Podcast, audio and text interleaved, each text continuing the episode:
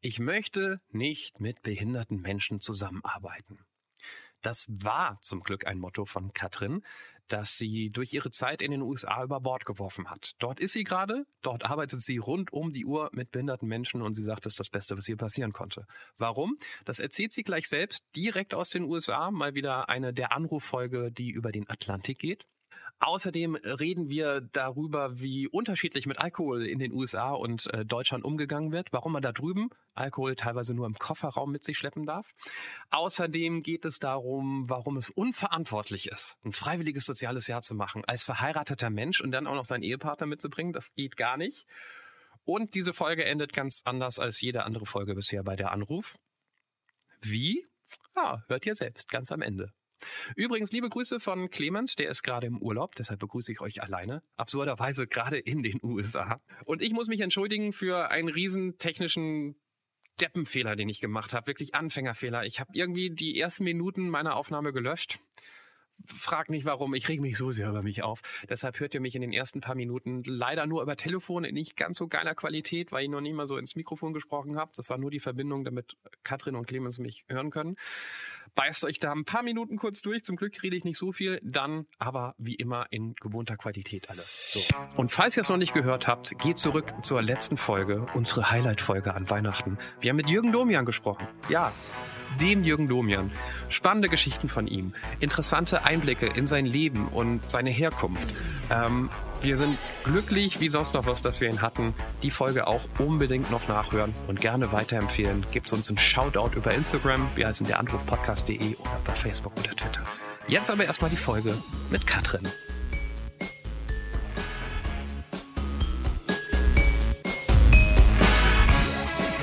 Ein völlig unbekannter Mensch und ein Gespräch über das Leben und den ganzen Rest. Der Anruf, Folge 92. Camp Mutig. Mit Johannes Sassenroth, Clemens Buchholz und mit. Hallo? Hallo. Ich bin's, Katrin. Hallo, Katrin. Hallo, Katrin. Ähm, oder wie man besser sagen muss, Hello, Katrin weil diese Folge ist äh, ähnlich wie schon eine Folge letztes Jahr ein bisschen anders. Wir wissen ausnahmsweise, dass wir im Ausland miteinander reden, deshalb ausnahmsweise auch die Skype-Verbindung. Und wir wissen immerhin so viel, dass du irgendwo in den USA bist. Genau, aber hier kann keiner meinen Namen aussprechen, also das mit dem Hello Katrin funktioniert schon nicht. da bist du Catherine. Ja, oder Katrin, total komisch betont. Ich höre alles Mögliche. Katrin, ähm, wie immer, äh, äh, kurz nur für alle, die äh, durch Zufall in diese Folge reingeschaltet haben und sonst noch nie eine gehört haben. Ähm, wir kennen, abgesehen von deinem Skype-Namen, über den wir dich jetzt angerufen haben, dich überhaupt nicht. Du uns, wenn überhaupt, nur über dieses Format. Sprich, wir sind uns noch nie begegnet und uns wildfremd sozusagen. Ja, das stimmt. Dann ändern wir das jetzt im, äh, in den nachfolgenden äh, Minuten und wir starten erstmal mit unserer ähm, üblichen Fragerunde mit dem Erstkontakt. Der Erstkontakt. Katrin, wie alt bist du? Ich bin 18. Wo wohnst du? Äh, aktuell in Monticello. Das ist in der Nähe von? Ähm, Dubuque, Cheddar Rapids. Was machst du so tagsüber? Ähm, ich arbeite im Camp Courageous. Was ist das Mutigste, was sich Katrin bis dato in ihrem Leben getraut hat? Äh, ein Jahr nach Amerika zu gehen. Wofür sollte man dir ein Kompliment machen, außer dass du irgendwie diese mutige Entscheidung getroffen hast? Dass ich mit Menschen mit Behinderung arbeite. Was macht dich glücklich? Hier zu sein. Stell dir vor, wir könnten es möglich machen, dass in einem Camp Courageous ähm, jetzt jede beliebige, jede beliebige Person deiner Wahl vorbeikommen könnte, um mit dir zu reden. Egal ob lebend oder tot, äh, Promi oder nicht Promi. Wer wäre das? Eckhard von Hirschhausen. Was hast du heute, genau heute, vor einer Woche zu genau dieser Uhrzeit gemacht? Also gerade ist es 13.42 Uhr.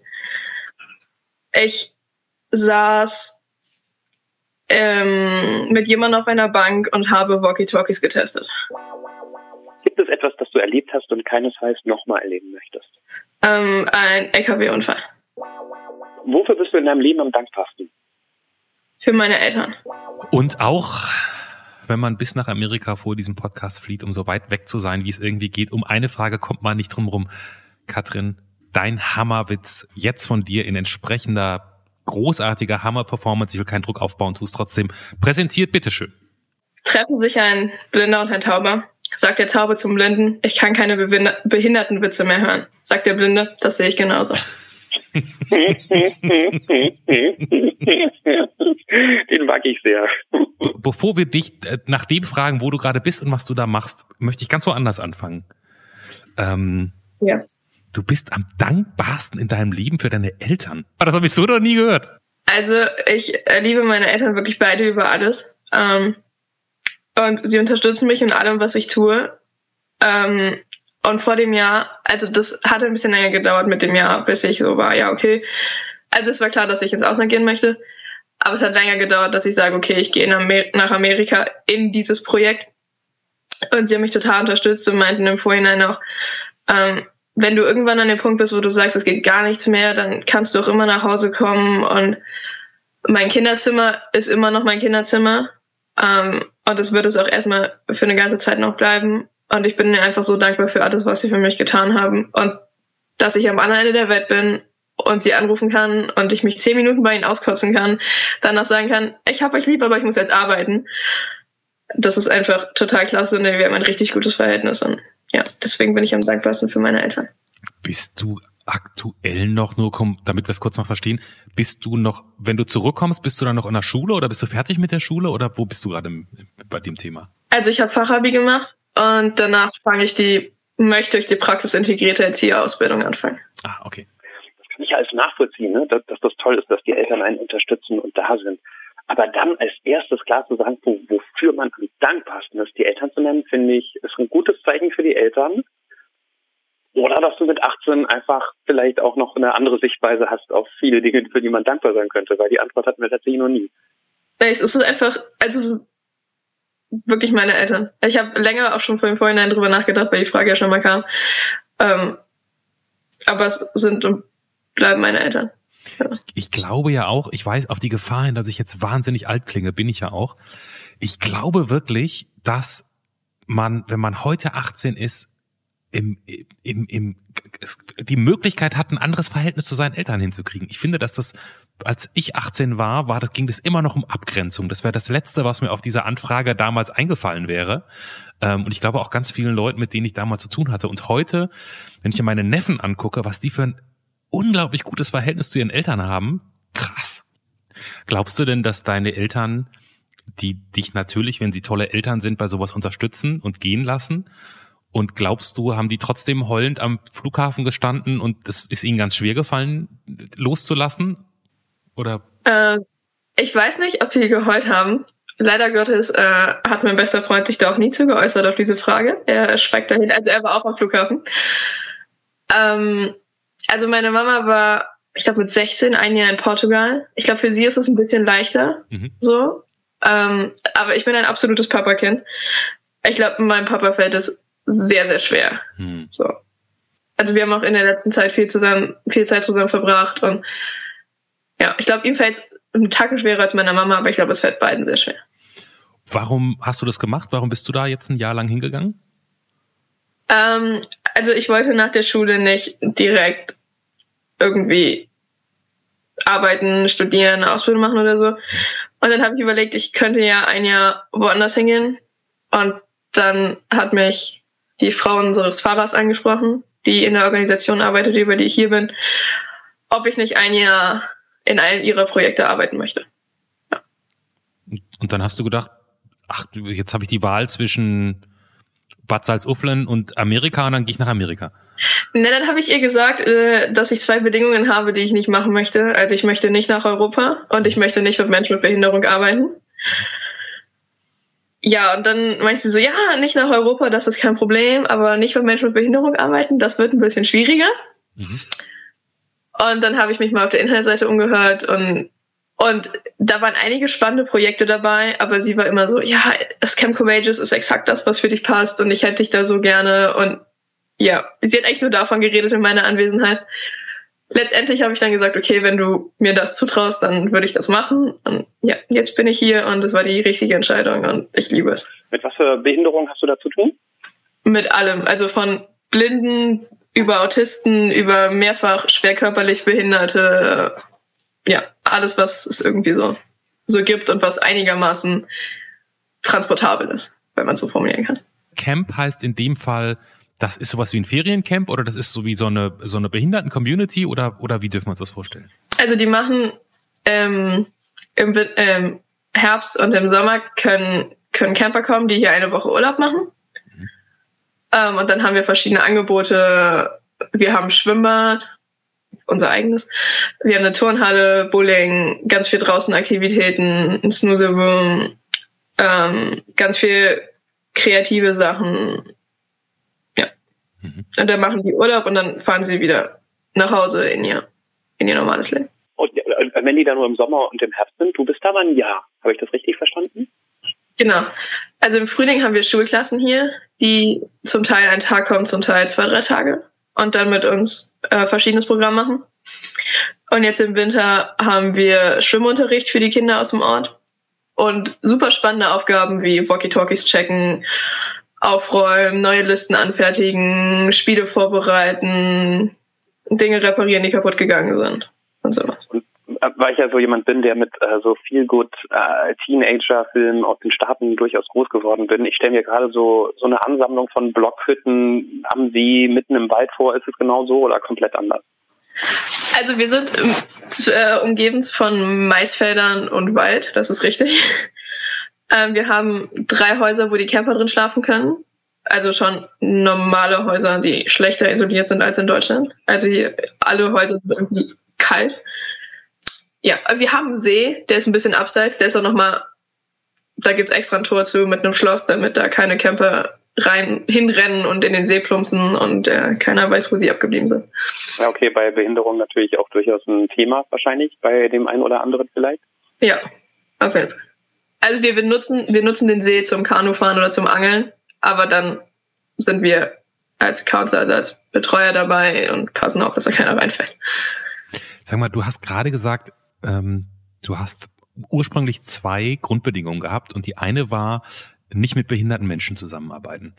Ähm, das heißt wahrscheinlich, dass du da gedacht hast, das kannst du nicht oder hast einfach Angst vor, weil du ihn, weil du vielleicht damit keine Erfahrung hast. Du hast es dann trotzdem gemacht. Wie war das in den ersten Tagen? Also genauso war das. Ähm, und wir sollten, bevor wir hier hinkommen, eine Hospitation machen, fünf Tage. In, also nicht im Vergleichbaren, aber wo wir schon mal Menschen kennenlernen, die wir eventuell, auf die wir eventuell treffen könnten. Und dann war ich fünf Tage in, bei Hefferter in der Wohngruppe. Ähm, diese fünf Tage waren deutlich besser, als ich dachte. Ähm, haben total Spaß gemacht und die waren auch alle total nett. Das waren alles Männer. Ähm, es war sehr lustig. Dann kam ich hier hin. Ähm, dann hatten wir drei Tage Training. Dann war mein erster Tag. Ich hatte einen Taubstumm. Und die Kommunikation zwischen uns beiden hat nicht so funktioniert. Ich glaube, er war zwei Stunden da und ist dann erstmal weggerannt, weil meine, die andere Counselorin gerade beschäftigt war. Ja, ich äh, habe mich dann heute auf eine Bank verzogen, weil mir das alles zu viel war. Ähm, dann hatten wir einen Autisten dabei, der Mittwoch, also ab Mittwoch alles abgeschottet hat und gesagt hat, ich mache gar nichts mehr und ist immer weggerannt. Und dann war ich die letzten drei Tage mit drei Campern alleine unterwegs. Mein Englisch war nicht das Beste. Ich hatte keine Ahnung, was ich tun muss. Ja, es war sehr spannend, aber auch sehr lehrreich. Jetzt bist du souveräner geworden und, und weißt, was du machen musst? Oder hast du, hast du immer noch so eine innere Grundpanik? Also jetzt kann ich, also würde ich sagen, dass ich in vielen Situationen schon viel relaxter bin und auch ein paar Tricks und Kniffe kenne, wo ich sage, ja, so kann man Camper beruhigen oder auch einfach manche aushalten, weil manche total anstrengend sind in manchen Situationen. Also die Arbeit ist von Woche zu Woche deutlich leichter geworden. Der, der, der wichtige, Entschuldigung, ich bin gerade, es ist das Schlimmste passiert, was hier passieren kann. Aber Clemens hat mich ja die ganze Zeit aufgenommen, wahrscheinlich in nicht so guter Qualität, ne? Äh, naja, in Telefonqualität. Du hast nicht aufgenommen, Johannes? Doch, aber ich habe gerade, warum auch immer, ähm, wollte der was von mir und habe dabei, I don't know why, alles gelöscht. Wo war dann genau der Punkt, wo du gemerkt hast, okay, ich kann das und das ist eigentlich gar nicht so das wilde Ding? Was ist passiert, wo du gesagt hast, ja, das schaffe ich? Also nach dieser fünf Tage Hospitation wurde es schon leichter, weil ich einfach, das klingt jetzt komisch, aber Menschen in diesen Menschen gesehen habe. Vorher bin ich da immer auf Abstand gegangen und war so, hm, ich kann die nicht so ganz berechnen und was ist, wenn sie ausrasten oder so.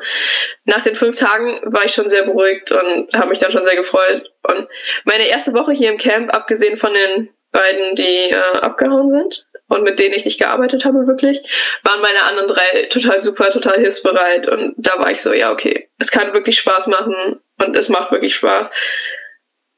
Und auch neben den ganzen harten Momenten hat man durchaus witzige Momente und ja, das könnte klappen. Äh, es war so eine Gewöhnung an die Situation. Es gab nicht so dieses, dieser, diesen ausschlaggebenden Moment, wo du gemerkt hast, okay, das kann ich. Nee, das nicht. Ich, also ich, ich, erinnere mich sehr, was du so erzählst an. Ich habe früher Zivildienst gemacht und ähm, war unter anderem in einem Behindertenheim. Und ich weiß, mhm. dass ich in den Tagen, bevor ich da hin musste, hatte ich eigentlich, also eine, eine Cousine von mir ist behindert und äh, da habe ich so überhaupt keine Berührungsängste, aber die kenne ich ja auch irgendwie. Ähm, und fand die ersten Tage so ähnlich, wie du es gerade auch beschrieben hast, sehr hart. Man wusste irgendwie nicht, wie, was macht man, wenn die ausrasten, was macht man, wenn die anschreien.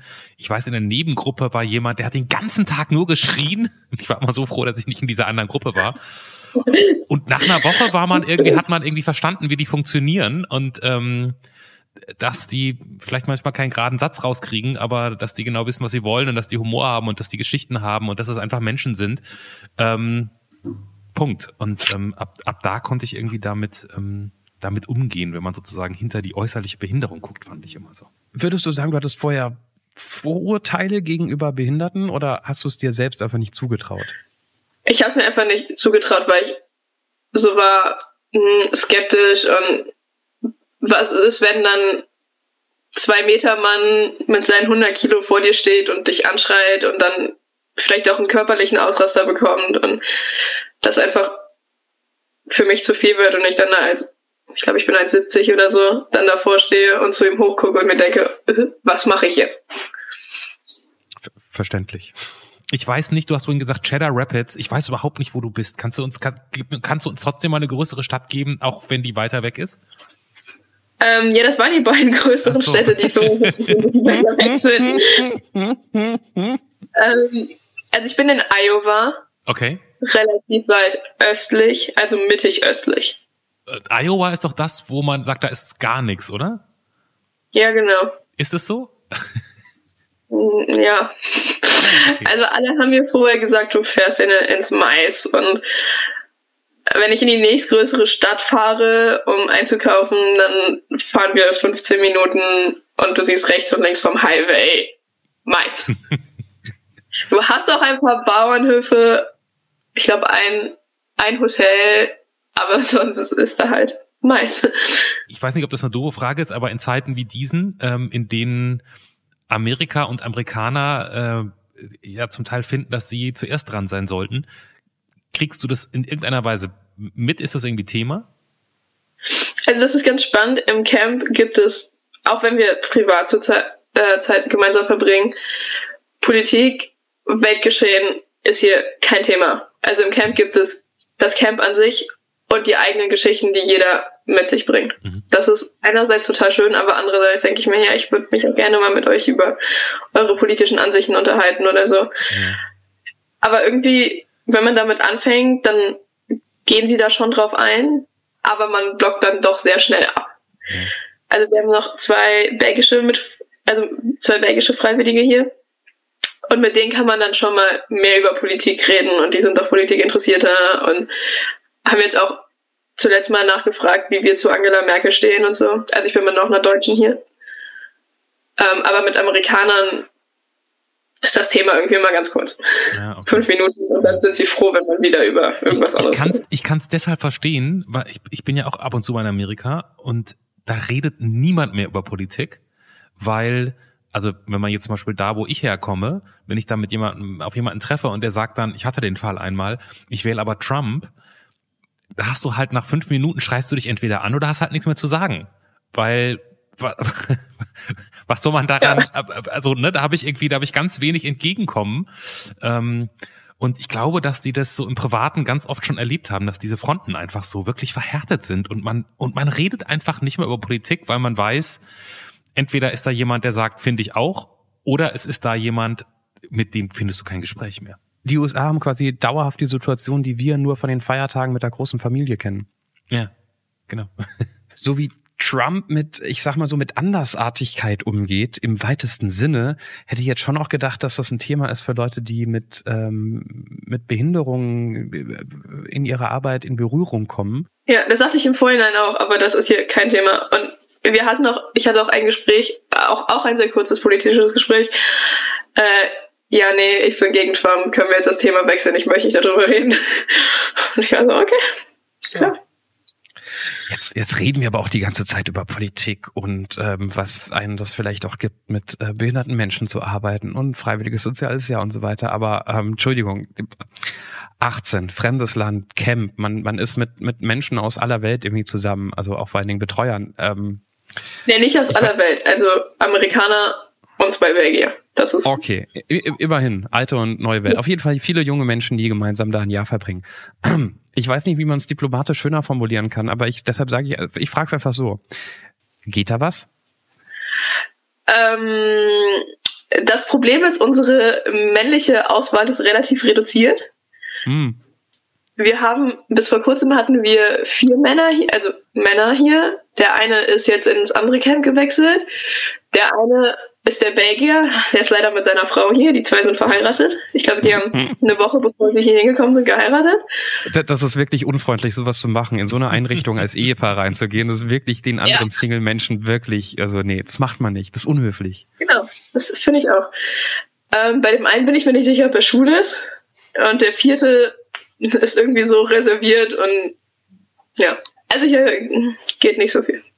Ich meinte es ja auch nicht sexuell, das hast du dir jetzt zusammengereimt. Ich meinte irgendwie, nee, stimmungstechnisch. Wächst man zusammen, ist dann wenigstens irgendwie, ist, ist da durchaus so mal Party Samstagabends oder sind das alles so auch eher so zurückgenommene Leute? Also die Party ist hier schon. Ähm, natürlich ohne Alkohol, weil wir sind alle brave, brave Menschen. Ähm, hier ist auch im Camp ist auch offizielles Alkoholverbot. Auch für die Betreuer, wenn, wenn keine zu Betreuenden da sind? Ja, Alkohol ist ab 21. Und wenn wir Alkohol hier im Haus haben, können sie, können die nicht nachvollziehen, wer den Alkohol mitgetrunken hat oder nicht. Verstehe, ja. Ah, ja, ja. Also wir sind aktuell, glaube ich, zwei, die unter 21 sind. Im Februar bin es dann nur noch ich. Ähm, aber es gibt ja sowas wie Restaurants, wo man dann Alkohol trinken kann. Also die, nicht wir. Da darf man ja auch nicht in der Öffentlichkeit, da musst du ja den Alkohol, wenn du in der Öffentlichkeit Alkohol trinkst, in der Papiertüte verstecken und beim Autofahren darf das nur im Kofferraum sein, da darfst du im Fahrerraum keine geöffneten und so weiter. Mega Hysterie. Was, wenn du Alkohol ja. im Auto transportierst, darfst du es nur im Kofferraum haben? Naja, wenn der, wenn du den schon mal geöffnet hast, die Flasche, soweit ich das. Also so. ich glaube, das ist nach Bundesstaaten nochmal verschieden. Aber ich glaube, in vielen Bundesstaaten ist es so, wenn du Alkohol im Auto transportierst, also wenn du eine Flasche Whisky hast und die ist schon offen, dann darfst du die nur im Kofferraum transportieren, weil äh, im Fahrerraum könntest du ja davon getrunken haben. Aha. Ich glaube auch, wenn die zu ist. Ach, wirklich? Ich, glaub, ich habe auch gelernt, ich habe einen Amerikaner gefragt, dass er behauptet, dass es nicht wahr ist. Ich bin da nicht sicher. Ich habe, ich dachte, wenn du Leute in deinem Auto hast, die unter 21 sind und kein Erziehungsberechtigter, also nicht der Erziehungsberechtigte dieser Person dabei ist, dass du dann nicht mal Alkohol in deinem Auto haben darfst. Aber er meinte, dass das wohl kein Problem ist. Das würde ja heißen. Ach so, aber wenn der Erziehungsberechtigte dabei ist, geht's. Ja. Okay, das heißt sozusagen als Familienvater auf dem Rückweg vom Einkauf mit meinen Kindern im Auto dürfte ich trotzdem noch eine Flasche Bier für nach Hause später kaufen und mitbringen. Ja. Gut, okay. Also der Witz ist, ich darf Auto fahren, darf aber keinen Alkohol irgendwo hinbringen, weil ich noch keine 21 bin ich sag ja immer gerne, wenn ich in Amerika bin, und da bin ich, bin ich öfter, wenn man den Leuten dann sowas erklärt wie, nee, du kannst beim Fahren trinken, du musst halt nur unterhalb der Promillegrenze bleiben, dann kannst du machen, was du möchtest. Das glauben die einem auch nie immer. Das finde ich immer so ähm, sehr lustig eigentlich.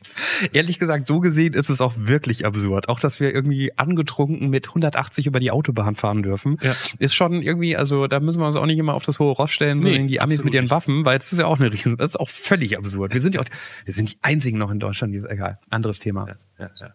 Und wenn du jetzt vorhin gesagt hast, du bist, was dich glücklich macht, ist hier, also da, wo du jetzt bist, zu sein, ist es dann wirklich sozusagen, dass du morgens aufstehst mit einem Lächeln im Gesicht und denkst, geiler Tag? Oder geht es ihr darum, dass du sagst, dass ich das überhaupt gemacht habe, macht mich glücklich? Also beides. Ähm, gestandenerweise jetzt die letzten zwei, die letzten drei Wochen mit Schwimmunterricht und Aufräumen, das sind jetzt nicht so meine favorisiertesten Aufgaben, ähm, müssen aber auch gemacht werden.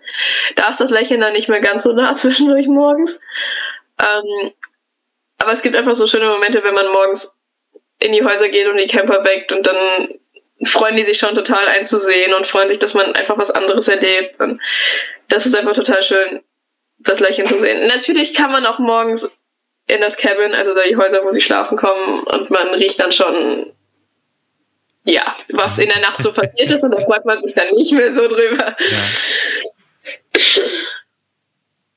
Aber, das Aber eigentlich ist ja, okay. okay. ja, das, das passiert leider. Wie muss man, wie muss man sein? Was würdest du anderen Leuten empfehlen, die vielleicht in deinem Alter sind, die das jetzt hören und sagen, ah, ich denke drüber nach, sowas auch zu machen? Was, wie ist, wie ist Katrin, dass du, dass du das kannst und wie müssen andere Leute sein? Was denkst du, um, um da hinzufahren und eine gute Erfahrung zu haben? Also ich glaube, wenn man, meiner, meiner Erfahrung nach, wenn man mit Menschen mit Behinderung arbeitet, sollte man auf jeden Fall keine Angst vor Körperkontakt haben. Ähm, manche Camper fordern das total ein. Also ich hatte einen, der hat die ganze Woche die Hand von irgendwem gehalten und braucht das auch. Ähm, andere, denen ist das total egal, ob man sie umarmt oder nicht. Aber prinzipiell suchen manche schon wirklich den Körperkontakt. Ähm, man sollte offen gegenüber neuen Dingen sein. Ja. Und vielleicht nicht direkt das, Entschuldigung, wenn ich das so sage, aber nicht direkt das Kotzen bekommen, wenn man gewisse Dinge sieht. Ja, das glaube ich auch. Das kann ich noch aus meiner Zivildienstzeit sagen. Also auch wenn ich später dann noch was anderes gemacht habe in dieser Zeit, aber ich glaube so, dass wo einem beim ersten Mal die Kinnlade Lade runterfällt, wenn man so ein paar in so ein paar Situationen kommt, beim spätestens beim dritten Mal setzt irgendwann der Pragmatismus schlichtweg ein und dann ist das halt so, wie es ist. So.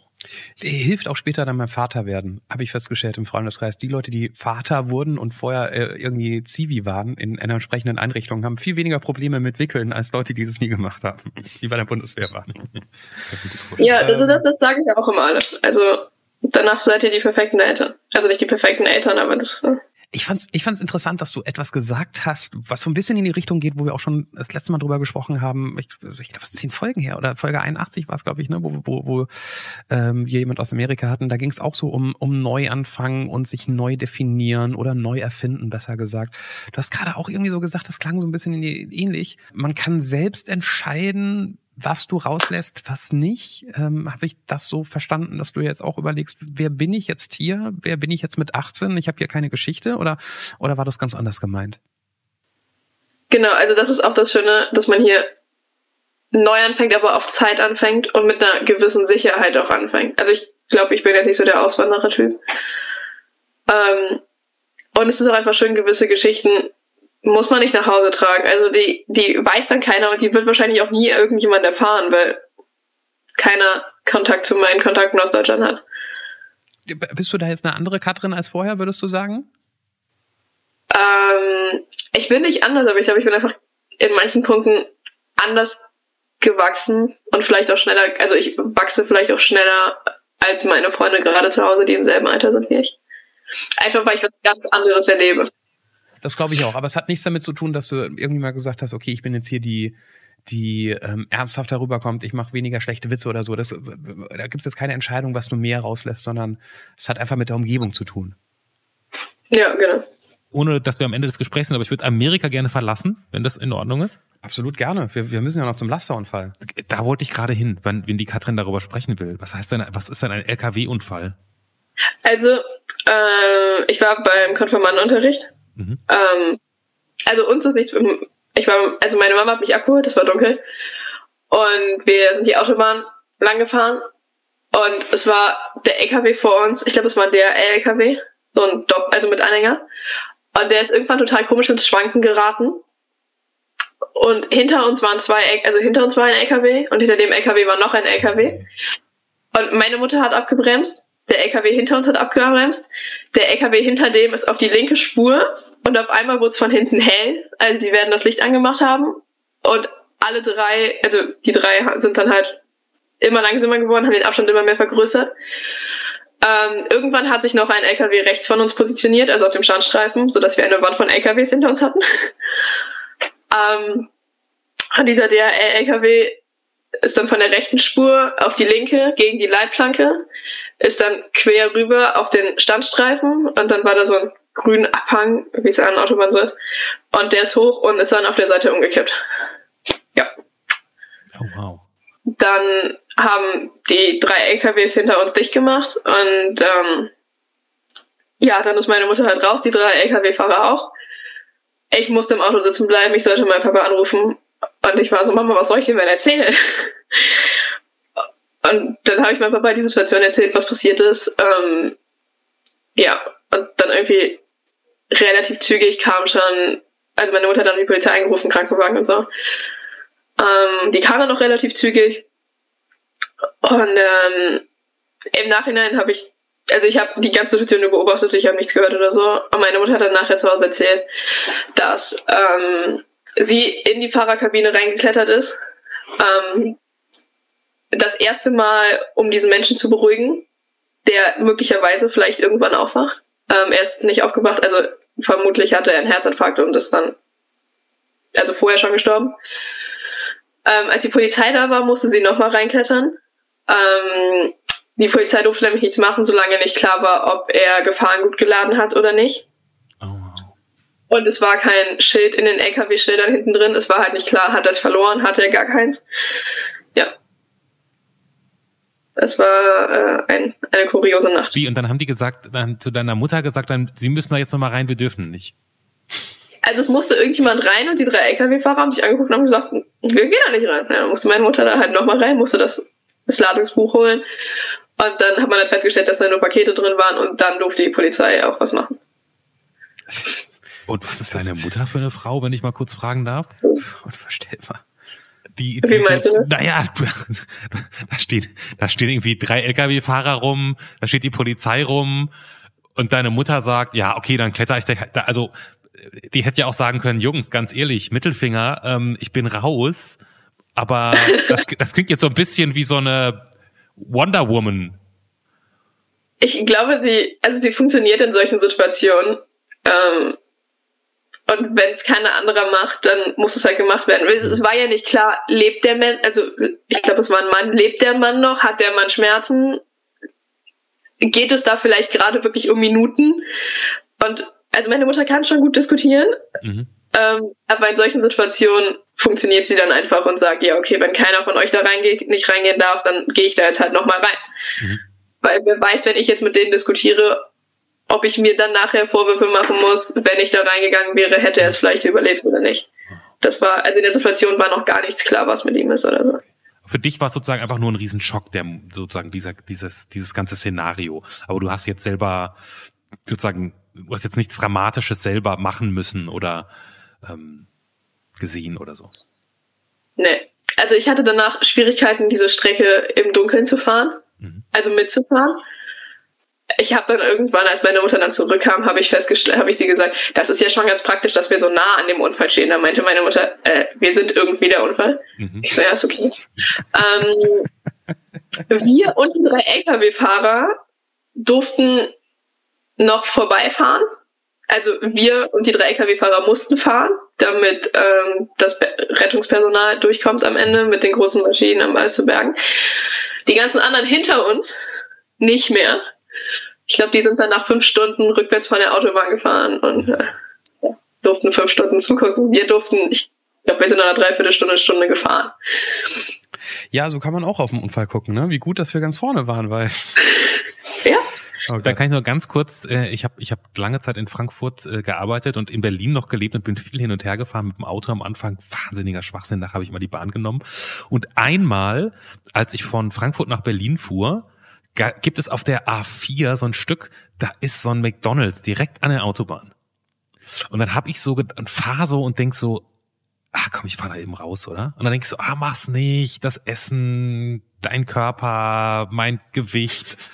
Und dann bin ich auf der Höhe und denk so, ah komm, ich fahr ganz schnell raus, ich hole mir nur einen Cheeseburger und dann fahre ich weiter. Bin von der Autobahn runter, bin zum Drive-In, hab mir halt irgend so ein Zeug bestellt, ich will nicht drüber reden, komm wieder auf die Autobahn gefahren und nach einer Minute kippt vor mir ein LKW um und liegt quer über die Autobahn und ich glaube, ich habe fünf oder sechs Stunden gewartet, bis es weiterging und ich habe gedacht, das, das war ein Zeichen, das war einfach ein Zeichen. Oh, das ist und, und, und seitdem nimmst du so ab. Ja, das ist ja auch schon wieder vorbei. Aber das ist eine ganz andere Geschichte. Auf jeden Fall habe ich damals irgendwie gedacht, dieser Burger, das, also der wurde so dermaßen sofort im Anschluss abgestraft, ähm, dass ich, dass ich mir den gegönnt habe. Und äh, danach bin ich da nie wieder angehalten, tatsächlich. Das ist. Äh, man, man, man bürdet aber so Kleinigkeiten dann immer eine ganz schön große Geschichte Ja, auf, ja. ne? Als ob der, der Cheeseburger entschieden hätte, als ob. es ändert nichts. Es ändert Ähm, nichts. Eckhard von Hirsch, Hirschhausen, Ja.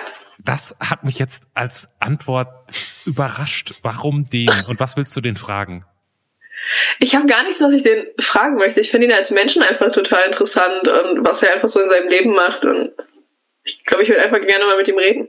Ich wusste gar nicht, dass Eckhard von Hirschhausen bei 18-Jährigen so gut ankommt. Also, ich hätte, ich hatte zwei Optionen, Bernd Stelter und Eckhard von Hirschhausen. Mit Bernd Stelter habe ich jetzt schon geredet. Nicht lang, aber ich habe schon mit ihm geredet. Ja, jetzt fehlt nur noch irgendwie Eckhard von Hirschhausen auf der Liste. Eckhard von Hirschhausen ist doch zum Beispiel ganz vorne bei Fridays for Future. Ja, unter anderem. Und was fasziniert sich so an seinem Leben? Ich finde die, also die äh, Kombination aus Schulmedizin und Alternativmedizin äh, total spannend. Vielleicht triffst du ihn ja irgendwann mal. Ich wünsche dir, dass du ihn nicht triffst, weil ich finde, man sollte seine Helden nie treffen. Man kann nur enttäuscht werden, wenn man so eine hohe Meinung hat. Das ist meine Meinung, aber gut, hat ja bei uns auch mit Jürgen Domian eigentlich ganz gut funktioniert. Nee, ich nehme es zurück. Ich wünsche dir, dass du ihn triffst. Sorry. So rede ich mir immer nur ein, dass ich einmal einer meiner, meiner ganz großen Stars in Sachen Musik hätte ich ein Interview machen sollen und es wurde irgendwie eine Stunde vorher abgesagt, wegen ihm geht's nicht so gut und er hat noch ein Konzert und dachte mir, ach ja, am Ende, am Ende hat er einen schlechten Humor oder Mundgeruch ist besser so, dass ich ihn nicht getroffen habe. So rede ich es mir wahrscheinlich noch bis heute schön. Vielleicht wäre er aber auch ganz toll gewesen. Ah, Ben Folds. Ben Folds, wenn du diesen Podcast hörst, wovon ich ausgehe, weil Ja, viele hören ja, uns in ja. den USA. Ich würde dann, ruf doch mal an. Wir können dir nicht, wir können dir ja leider nicht Eckhard von Hirschhausen schenken, Katrin, aber wir können dir was anderes Tolles schenken. Wenn du die Brücke verstehst. Ah, Da fällt mir jetzt gar nichts ein. Was meinst du denn? Du meinst natürlich unser großartiges Rorschach-Testbild, für das wir von dir mindestens eine Farbe hören müssen oder mehrere, je nachdem, was du dir so ausgedacht hast. Ich hätte gerne blau und gelb. Ihr kennt das Spiel Unser Jetzt ist nicht euer Jetzt. Das Ganze findet ihr auf ähm, deranrufpodcast.de. Da ist es nämlich das Titelbild von Katrins Folge. Ähm, ihr könnt da jetzt gerne hingehen, um gemeinsam mit Clemens gleich das Ding zu interpretieren, weil wir haben ja heute diese eher ungewohnte technische Situation, dass wir über Skype mit Katrin reden müssen. Sonst hätten wir, glaube ich, ähm, ein Vermögen ausgeben müssen für dieses Telefongespräch. Und ich hänge gerade am Telefon und ich sehe Clemens gar nicht. Das ist sehr, sehr schade, weil das heutige Bild Ja. natürlich sehr, sehr spektakulär wird. Und es ist vor allen Dingen in einer komplett neuen Technik gemacht, Johannes. Oh. Airbrush oder was? Ja, weil ich den Pinsel nicht finden konnte und dann habe ich noch eine alte Zahnbürste genommen. ich könnte jetzt, Oh, wisst ihr noch, in, im, im, im, in, in der fünften Klasse hat man gerne mal so mit ähm, Zahnbürste und so einem kleinen Sieb irgendwelche Bilder gemacht, die oh man Mann, stimmt, das habe ich ja voll vergessen. Ähm, also, ich habe dein Bild hier, ich habe es gerade aufgezogen.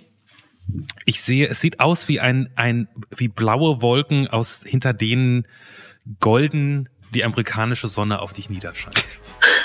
Katrin, wir wünschen dir noch die Zeit deines Absolut. Lebens, die man mit 18 haben kann in den USA und danach nochmal die Zeit deines Lebens, weil es sind ja noch ein paar Jahre, die du dann vor dir hast. Ich hoffe. Ähm, danke, dass du es möglich gemacht hast, ähm, mitten am Tag mit uns zu quatschen, während du eigentlich wahrscheinlich irgendwie arbeiten musst. Nee, ich hab frei. Ah, okay. Dann genieß den Tag. Schön, dass du mitgemacht hast und ähm, alles Gute. Tschüss. Das war Der Anruf. Von und mit Clemens Buchholz und Johannes Sassenroth.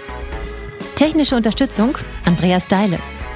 Die Stimme im Layout, also ich, Andrea Losleben. Für mehr Infos und Mitmachen der Anruf podcast.de.